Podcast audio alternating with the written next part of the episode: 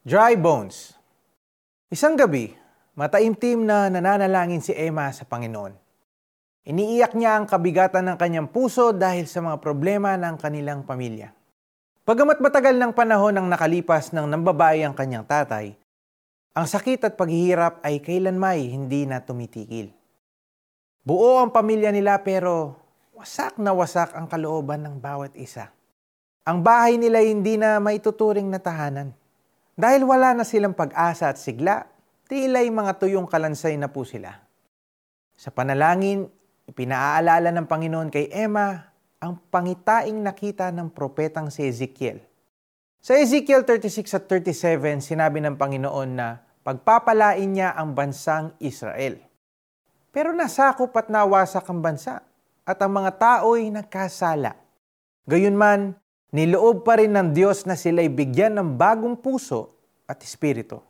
Sa isang pangitain, ipinakita niya kay Ezekiel ang mga tuyong kalansay ng tao. Iniutos ng Diyos kay Ezekiel na ipahayag niya sa mga kalansay na bibigyan niya sila ng hininga at sila ay mabubuhay.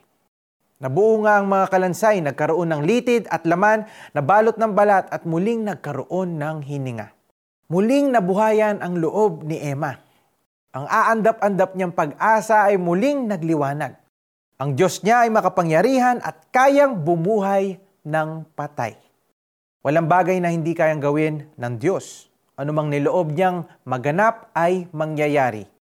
Kalooban niya maligtas ang sanlibutan, kaya ipinadala niya ang anak niya si Jesus upang ang sinumang sumampalataya sa kanya ay hindi mapapahamak, kundi magkakaroon ng buhay na walang hanggan.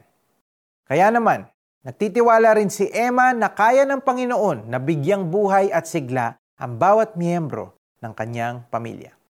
Pray po tayo. Lord, maraming pagkakataon na din akong umasa at nabigo. May mga pangarap na isinantabi at panalangin hinayaan na lang sa hangin. Ngayon po, muli akong nananampalataya sa inyo at umaasang hindi ninyo bibiguin. Maraming salamat sa pagmamahal ninyo. In Jesus' name I pray. Amen. Alright, ang assignment po natin ngayon, read Ezekiel thirty-six and thirty-seven. For visual appreciation, you can watch the online Bible Project video on the book of Ezekiel available at their website or YouTube channel. Ito ang ipinapasabi niya, bibigyan ko kayo ng hininga at kayo ay mabubuhay. Ezekiel thirty-seven five.